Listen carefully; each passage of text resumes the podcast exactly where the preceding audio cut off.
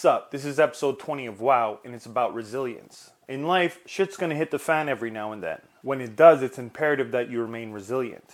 Being resilient is the ability to remain strong and bounce back from adversity. Trust me, I know this is easier said than done, especially while the shit's hitting the actual fan. Sometimes just the thought of the cleanup afterwards can be overwhelming. If you're going through a hard time right now, I want you to keep these three things in mind to aid you in remaining resilient. 1. When you lose, don't lose the lesson.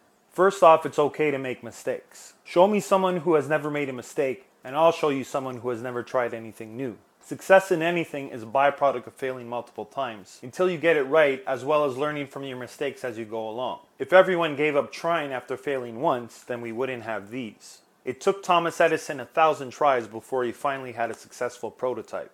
Two, everything happens for a reason. Sometimes things happen in order to teach you something you need to know before you move into whatever the next phase of your life is. Some things happen in order to push you into or away from a particular direction you're headed. Even when something happens that shouldn't have or could have been avoided or is totally unnecessary, these are all signs that something within us or around us needs to be changed. Change is constant. The only thing that never changes is that everything changes. Three, there is a silver lining behind every dark cloud.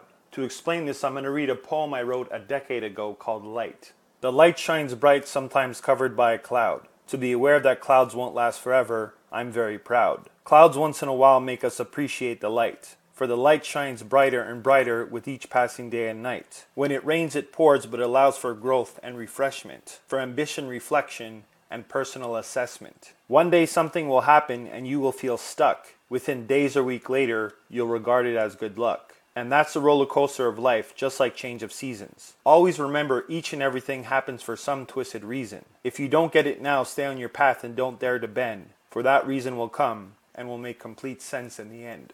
So, what are your thoughts? How do you keep your head up when you feel like you're drowning? When the going gets tough, what do you do to make the tough get going? Let me know in the comments below. Also, if you know someone who would find this video helpful, feel free to share with them because sharing is caring. I'll be posting episode 21 next week. I post a new episode every Wednesday, and in the meantime, you can email me at tc at troycarter.com if you have something you want me to talk about, as well as subscribe to my YouTube channel so you'll be the first to know when I post something new. Peace.